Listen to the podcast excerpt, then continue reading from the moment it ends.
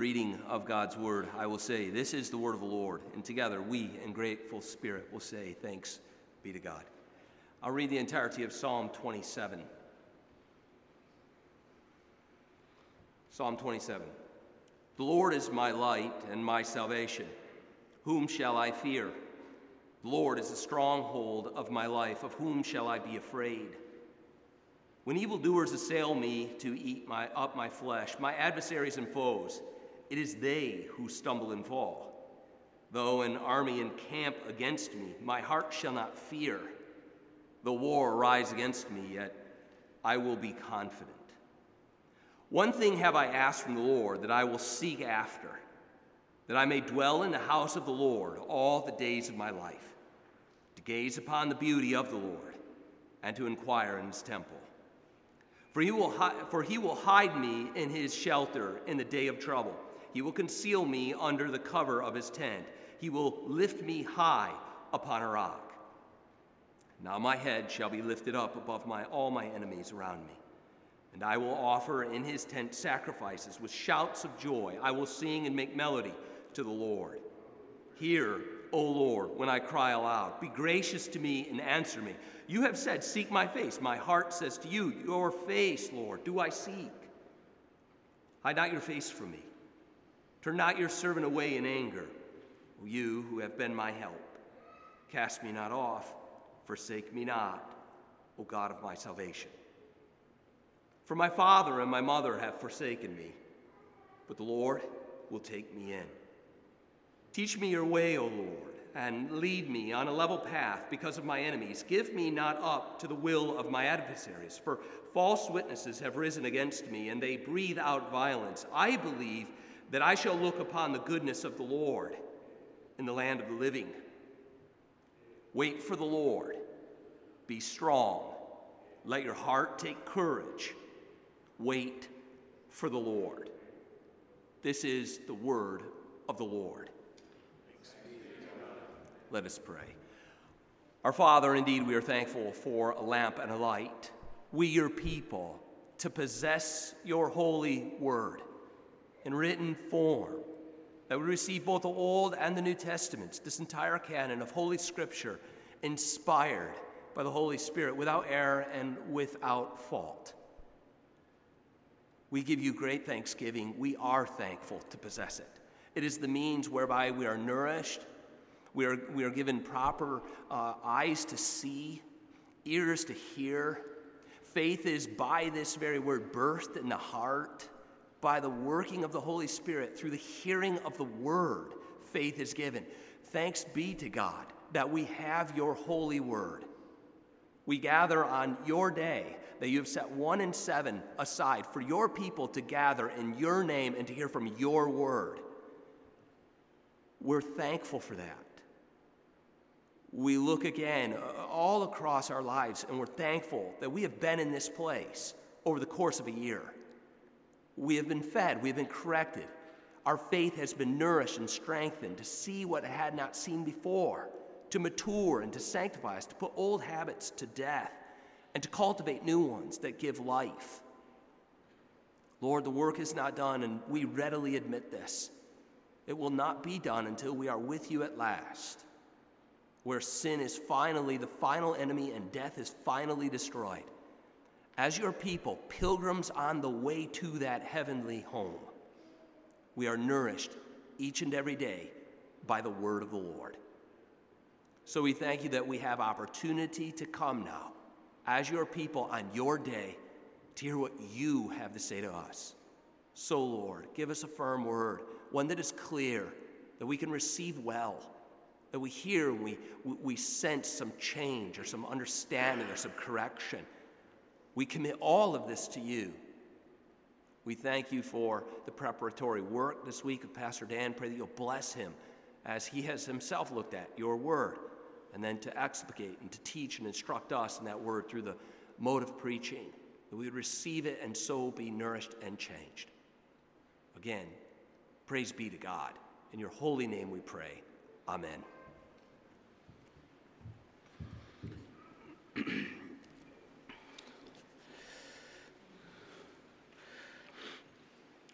Psalm 27 is a text that's often used uh, in churches as you come to Christmas season, moving beyond Christmas into what some call epiphany, which is simply the idea of the appearing or the manifestation or at least the perception of Christ. And so we think of Jesus Christ appearing, that he came to earth, he was in the manger.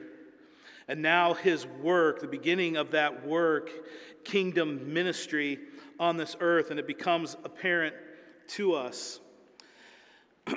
you go to Psalm 72 is probably the most well known as you think there of the works of Jesus Christ and you have God saying to the king, I give the king justice, I give him grace, I give him glory. God speaking to his exalted son.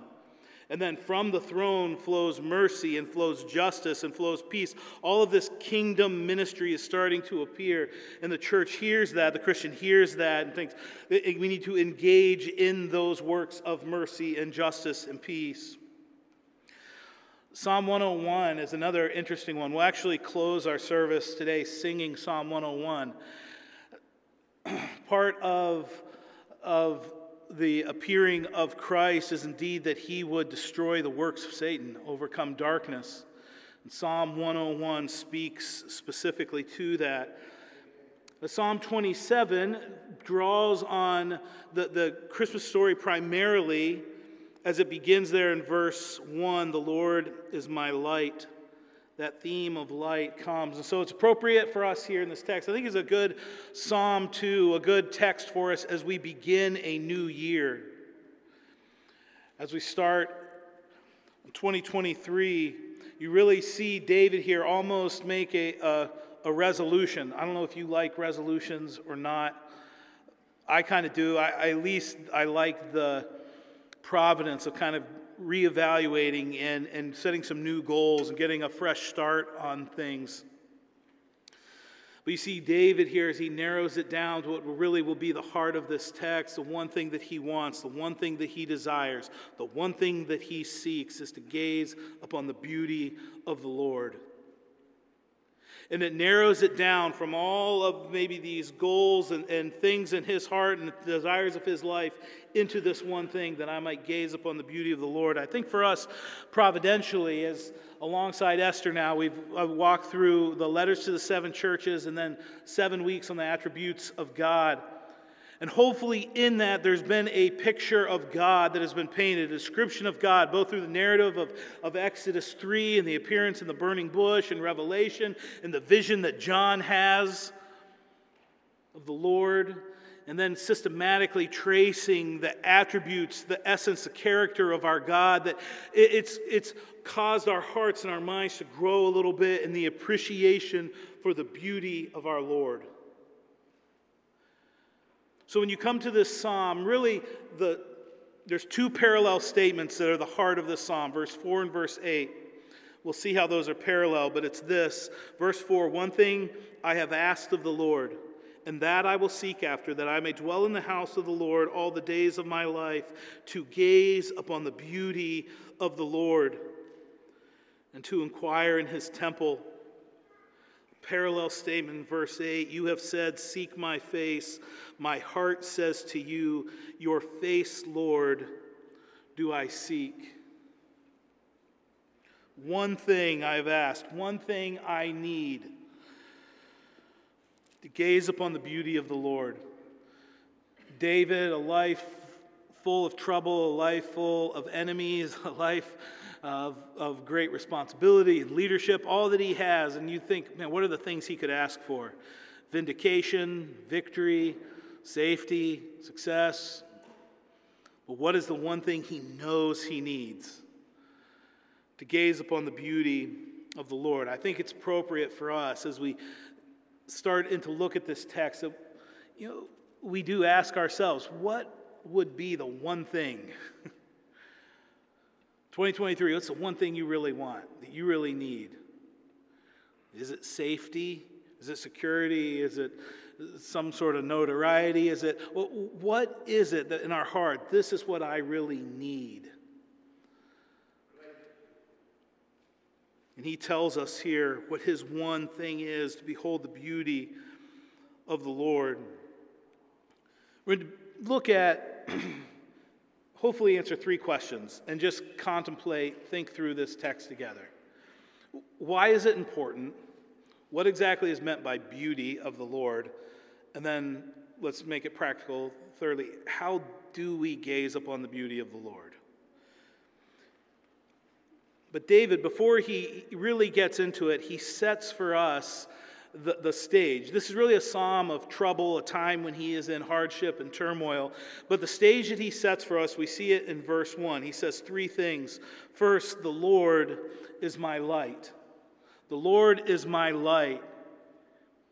He, he is my direction. He is my source of light. He stands for what is pure, what is good, what is right. We see in the Christmas story, we, that light is a, a, theme that keeps coming up and up again. Whether it's in the narrative sections of Jesus' birth, you see the star shining brightly, leading the people to the manger. You see the angels appear in glorious light. Or you go to John 1 and the more theological look at the birth of Christ, and it's the light has come. The darkness doesn't like it, but the darkness can't stop it.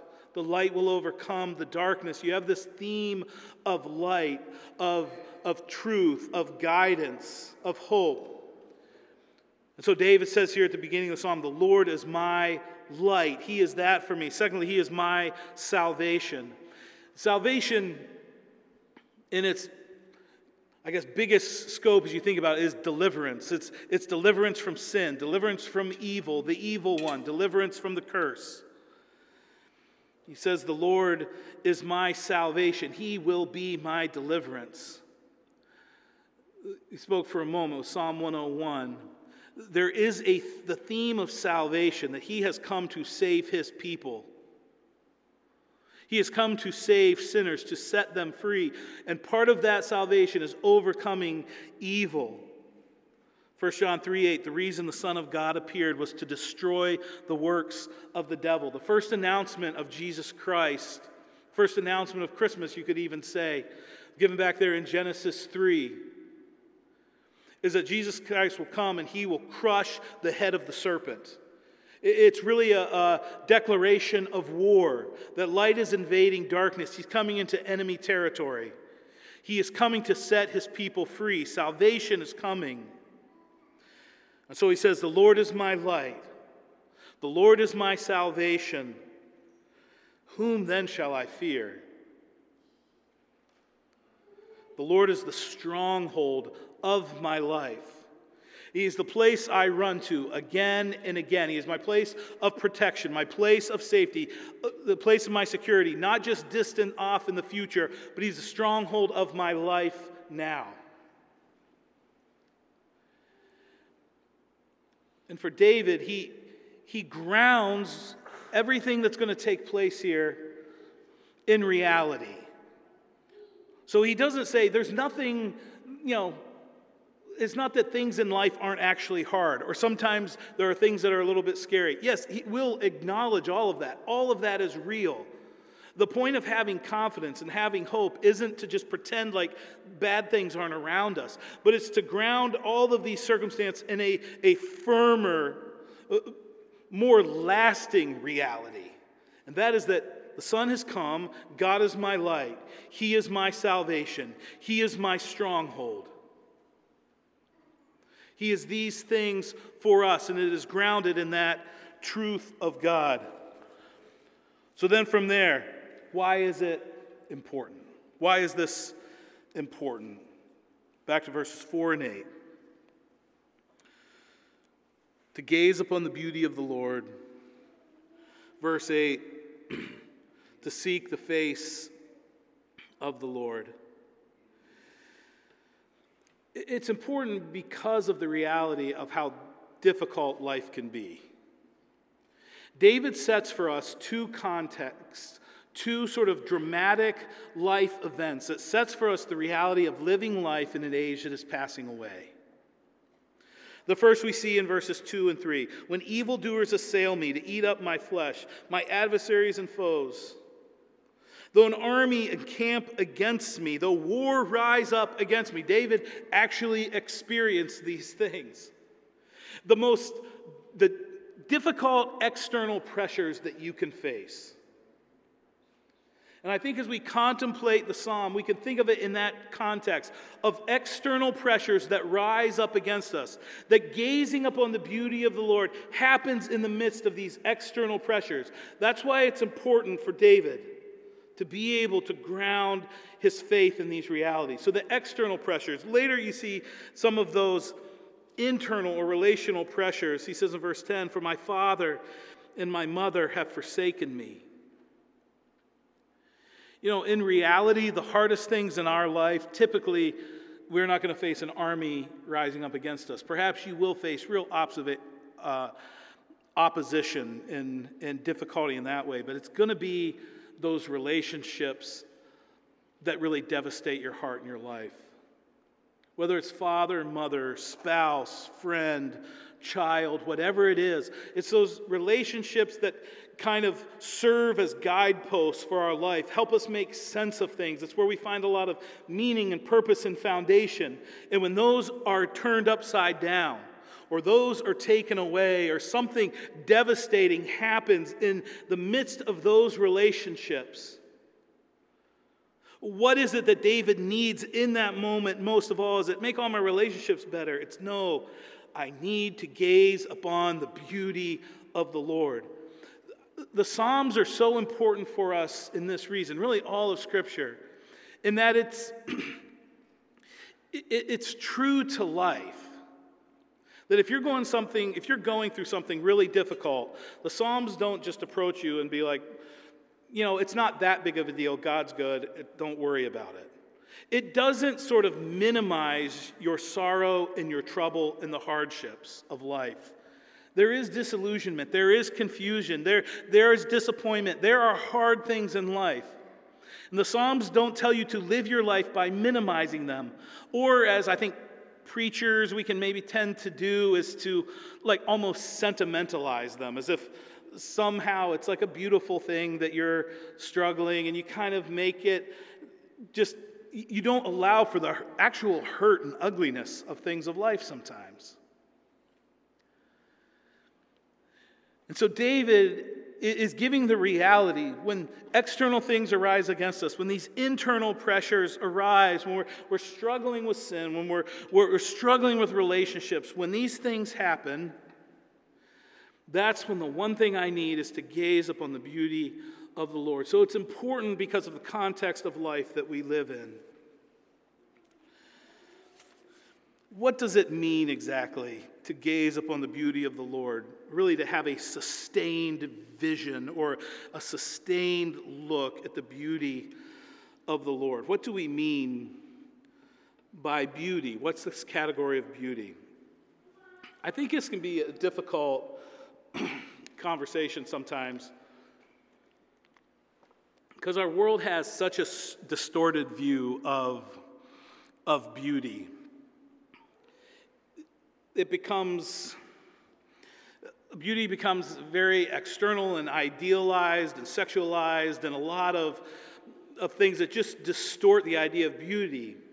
And so then, even in Christian circles, we can kind of like just not even have a category for what we mean by beauty because often it is it is distorted and it becomes almost a form of obsession or uh, uh, oppression, or you simply want to possess it, or people become enslaved to this pursuit of beauty. And so we sometimes have don't have a real good category for what we even mean by beauty. And yet, when you look at the Psalms, again and again, the category of beauty comes up, specifically the beauty of the Lord.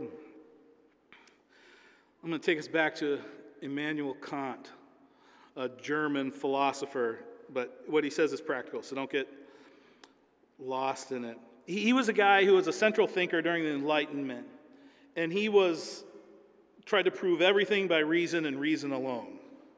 That's a general statement. If you know philosophy, you can correct me a little bit, but th- that's generalized what he did. And yet, in all of it, he speaks about beauty and the role that beauty can play. And he says this We cannot find real meaning and make sense of higher things or the highest things without a category for beauty. He argues that the human capacity, the human hunger for beauty, is, is bottomless. You take any other hunger, you eventually get tired of food, you'll get tired of sex, you'll get tired of whatever it is that the categories he gives. But with beauty, we have sort of a, a bottomless need for it, and it's beauty alone that can satisfy. And he gives three reasons to kind of help us understand what we're saying here when we talk about the beauty of the Lord. He says, an experience of beauty is transforming because it creates community. And I would say that creates community by the experience of praise. That is, that you come together around things that are beautiful and you adore them and you delight in them for being beautiful. That's what worship is. It creates community as we come together around what is most beautiful, God, and together we praise and our soul is satisfied in it, and we want others to join in and delight and tell others and sing together about the beauty of the Lord. So, beauty creates community as together we, we are satisfied and exult in and delight in this beauty. He says also beauty infuses hope through the conviction of meaning. All, all, this is, is it's kind of like an apologetic way of when you look at something that is truly beautiful, you don't step by and you're like, oh, that just randomly came to be. That has no purpose, no meaning. When you say beauty, you intrinsically know there's purpose behind that. There is meaning. It, it gives us a sense of hope. You, you can see it whether, you know, a beautiful piece of art or, or, or music or even cr- creation to set and to see that mountain with the lake in front of it. And it captivates your heart, captivates your senses. It immediately points to this isn't just random, there's something meaningful here. Thirdly, Kant says beauty undermines selfishness or self absorption. All right, so if this is the idea of beauty, how, if we want beauty without all this distortion, then where do we look? We look to the Lord. As that which is truly satisfying, is that which is, is whole, is that which feeds the soul, which intrinsically gives us meaning and purpose and hope and unites communities in praise and adoration.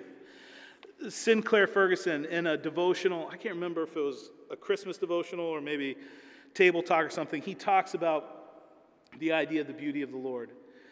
And he compares it to the way that we as humans understand beauty. And maybe you know this, but they talk about the key why, when someone looks at a face, is it beautiful or not? When you look at me, why are you struck with beauty? That's immediately what you think, right? When Adam's up here, you don't feel that way. Why is that? Like, what, what makes me beautiful and Adam not? Well, s- symmetry, they say. Like, if you were to take a picture and fold it in half, you look at one side and the other side, they should be pretty close symmetrically. And that's kind of what catches the human eye and engages in beauty. That's why sometimes with glasses or sunglasses on, people look better because it adds to their symmetry. Although, to be honest, I have one ear that's higher than the other, so my sunglasses only sit crooked, and I have one fault. That's my one lack of beauty. Um, but it's just, it's symmetry, it's what we're drawn to. Ferguson, a devotional, as he takes, he goes, What is beautiful about God is that symmetry. That what you're hoping for is always what you see. That whatever angle you look at him from, it is perfect that he always acts in perfect accord with who he is, that he is always in perfect symmetry with nature, perfect symmetry with morality, perfect symmetry with who he is. We talked about that with as we look at the attributes of God, that he is all of his attributes at all times, filling all in all. And so, unlike us, who you look in the mirror, it's funny, the mirror really is I read this in a book too somewhere, but the mirror is a liar, right? Because you look in it, I get dressed in the morning, and I move around until I find my thinnest spot. And it's like, okay, that's what I look like today. Or ladies, you have like the face, you know, the lips out, and the, that's your like, like you're not walking around like that all day. So it's a, that's when we look at God, it is always completely satisfying, exactly as it should be, in perfect symmetry with His Word. His actions and His deeds are perfectly loving and just and holy, and all of those things together at all times. And He's beautiful in His sovereignty. And that is that beauty of the Lord that is satisfying that feeds the soul, that in the midst of all the hardship and chaos, when David says, The one thing I have to have, the one thing I'm going after, is to gaze at the beauty of the Lord. It's not vindication, it's not safety, it's not victory, it's not notoriety. I need to see the beauty of the Lord. Because that's what creates community. That's what satisfies the soul. That's what gives you that anchor when the storms arise. All right, so practically, how do we do it then? Four things we can take from this psalm. First of all, we do it deliberately. You gaze upon the beauty of the Lord, you seek his face, you do so deliberately. Again, verse 4 and verse 8 are parallel ideas here. The seeking after, to dwell in the house of the Lord, to gaze upon the Lord, to inquire in the temple. And then verse 8, to seek the face of the Lord. Your face, Lord, do I seek. Face of the Lord is really the idea of presence. There isn't a Hebrew word for just the idea of presence. So it's described typically as the face of the Lord. So he's seeking the presence of the Lord. When we think of the temple, when we think of the house of the Lord, he's talking about the presence of the Lord, where God is. David's saying, okay, and he uses words like seek, ask, inquire. He is making the effort to go to where the presence of God is. I want to go to the temple. I'm going to seek after your face, to inquire. That is, I'm going to give myself to finding your presence at the temple.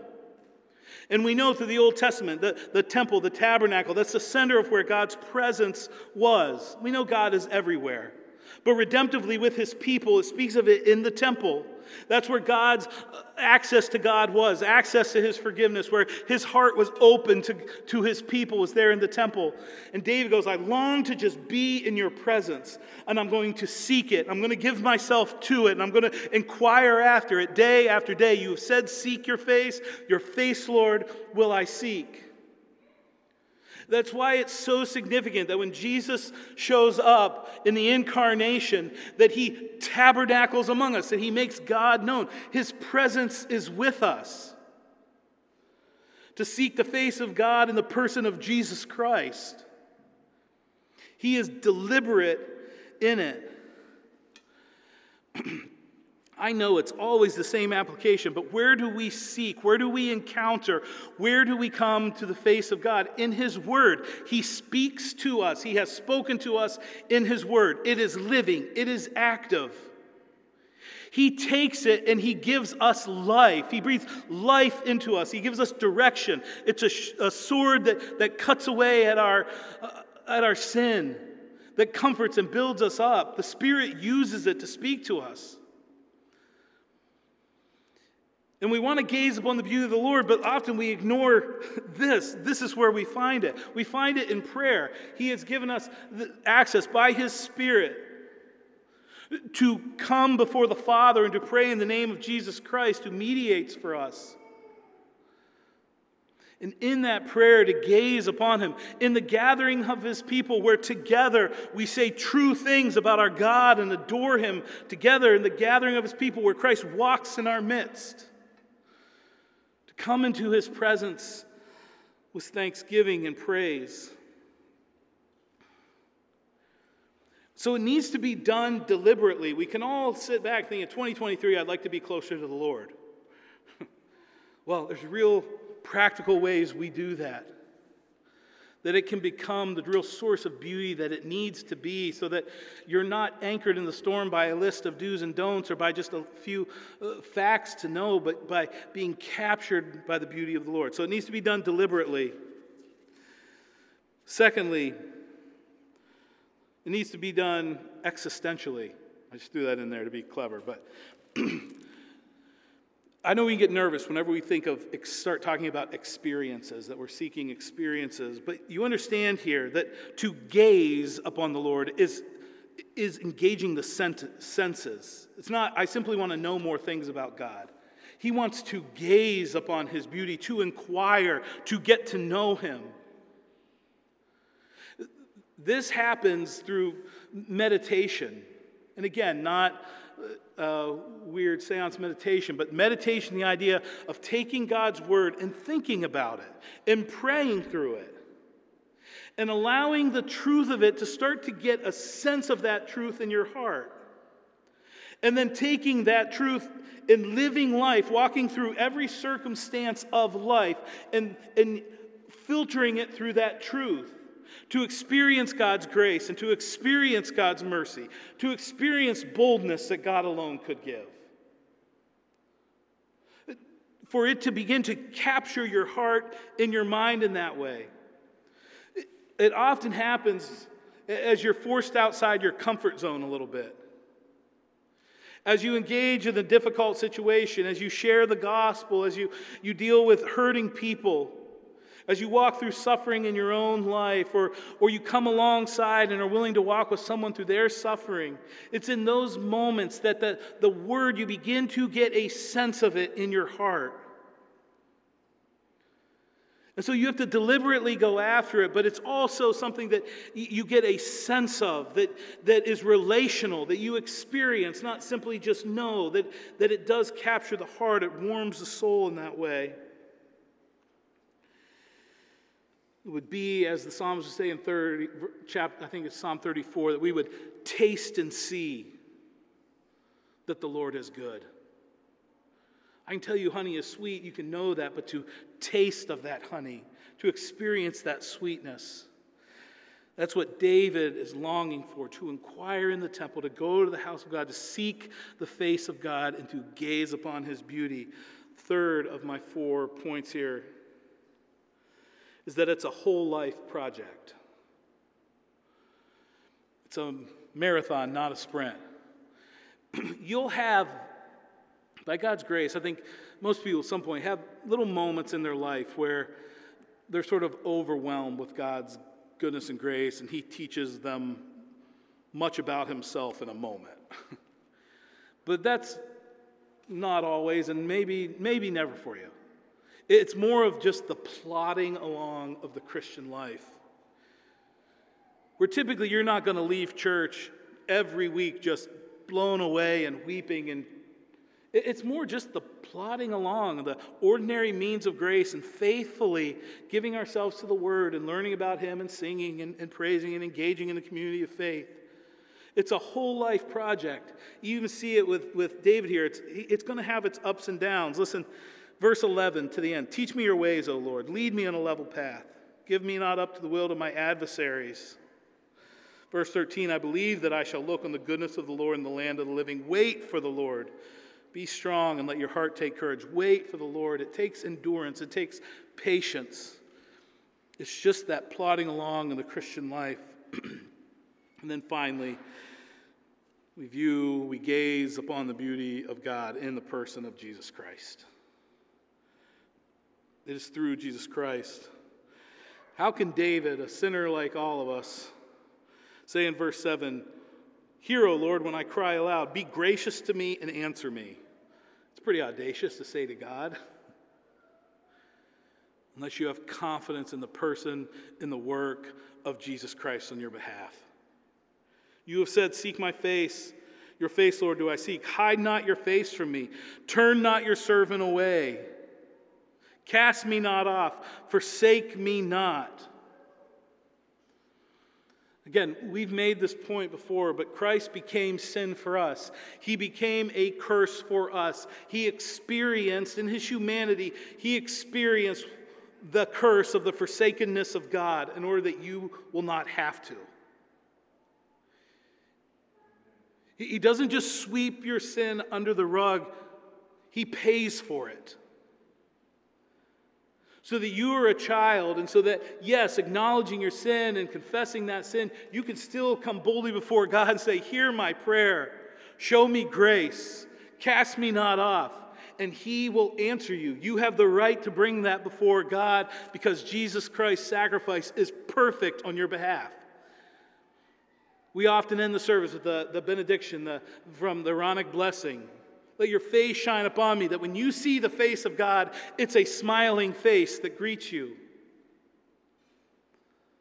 And that's true because Jesus Christ became a curse for us. He who knew no sin became sin for us. And so when we gaze upon the beauty of the Lord, we always do it in the person of Jesus Christ, boasting in the cross of Jesus Christ that makes it possible for us, it makes us children of God. one thing David needs, one thing we need 2023 is to gaze upon the beauty of the Lord. And in the end, you see David, he's not free from trouble, he's not free from ups and downs, he's not free from temptation and sin in his life. But he is this. He's courageous, he's confident, he's full of hope, he's seeking the face of the Lord, he is patient.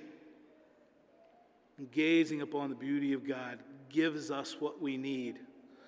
In those courageous, confident, patient ways to continue after the Lord. I'm going to give you just a moment. If you would, bow your heads. You can think quietly, respond in your own hearts and minds. Invite Tim up, and then we'll respond as we move to the table in just a moment.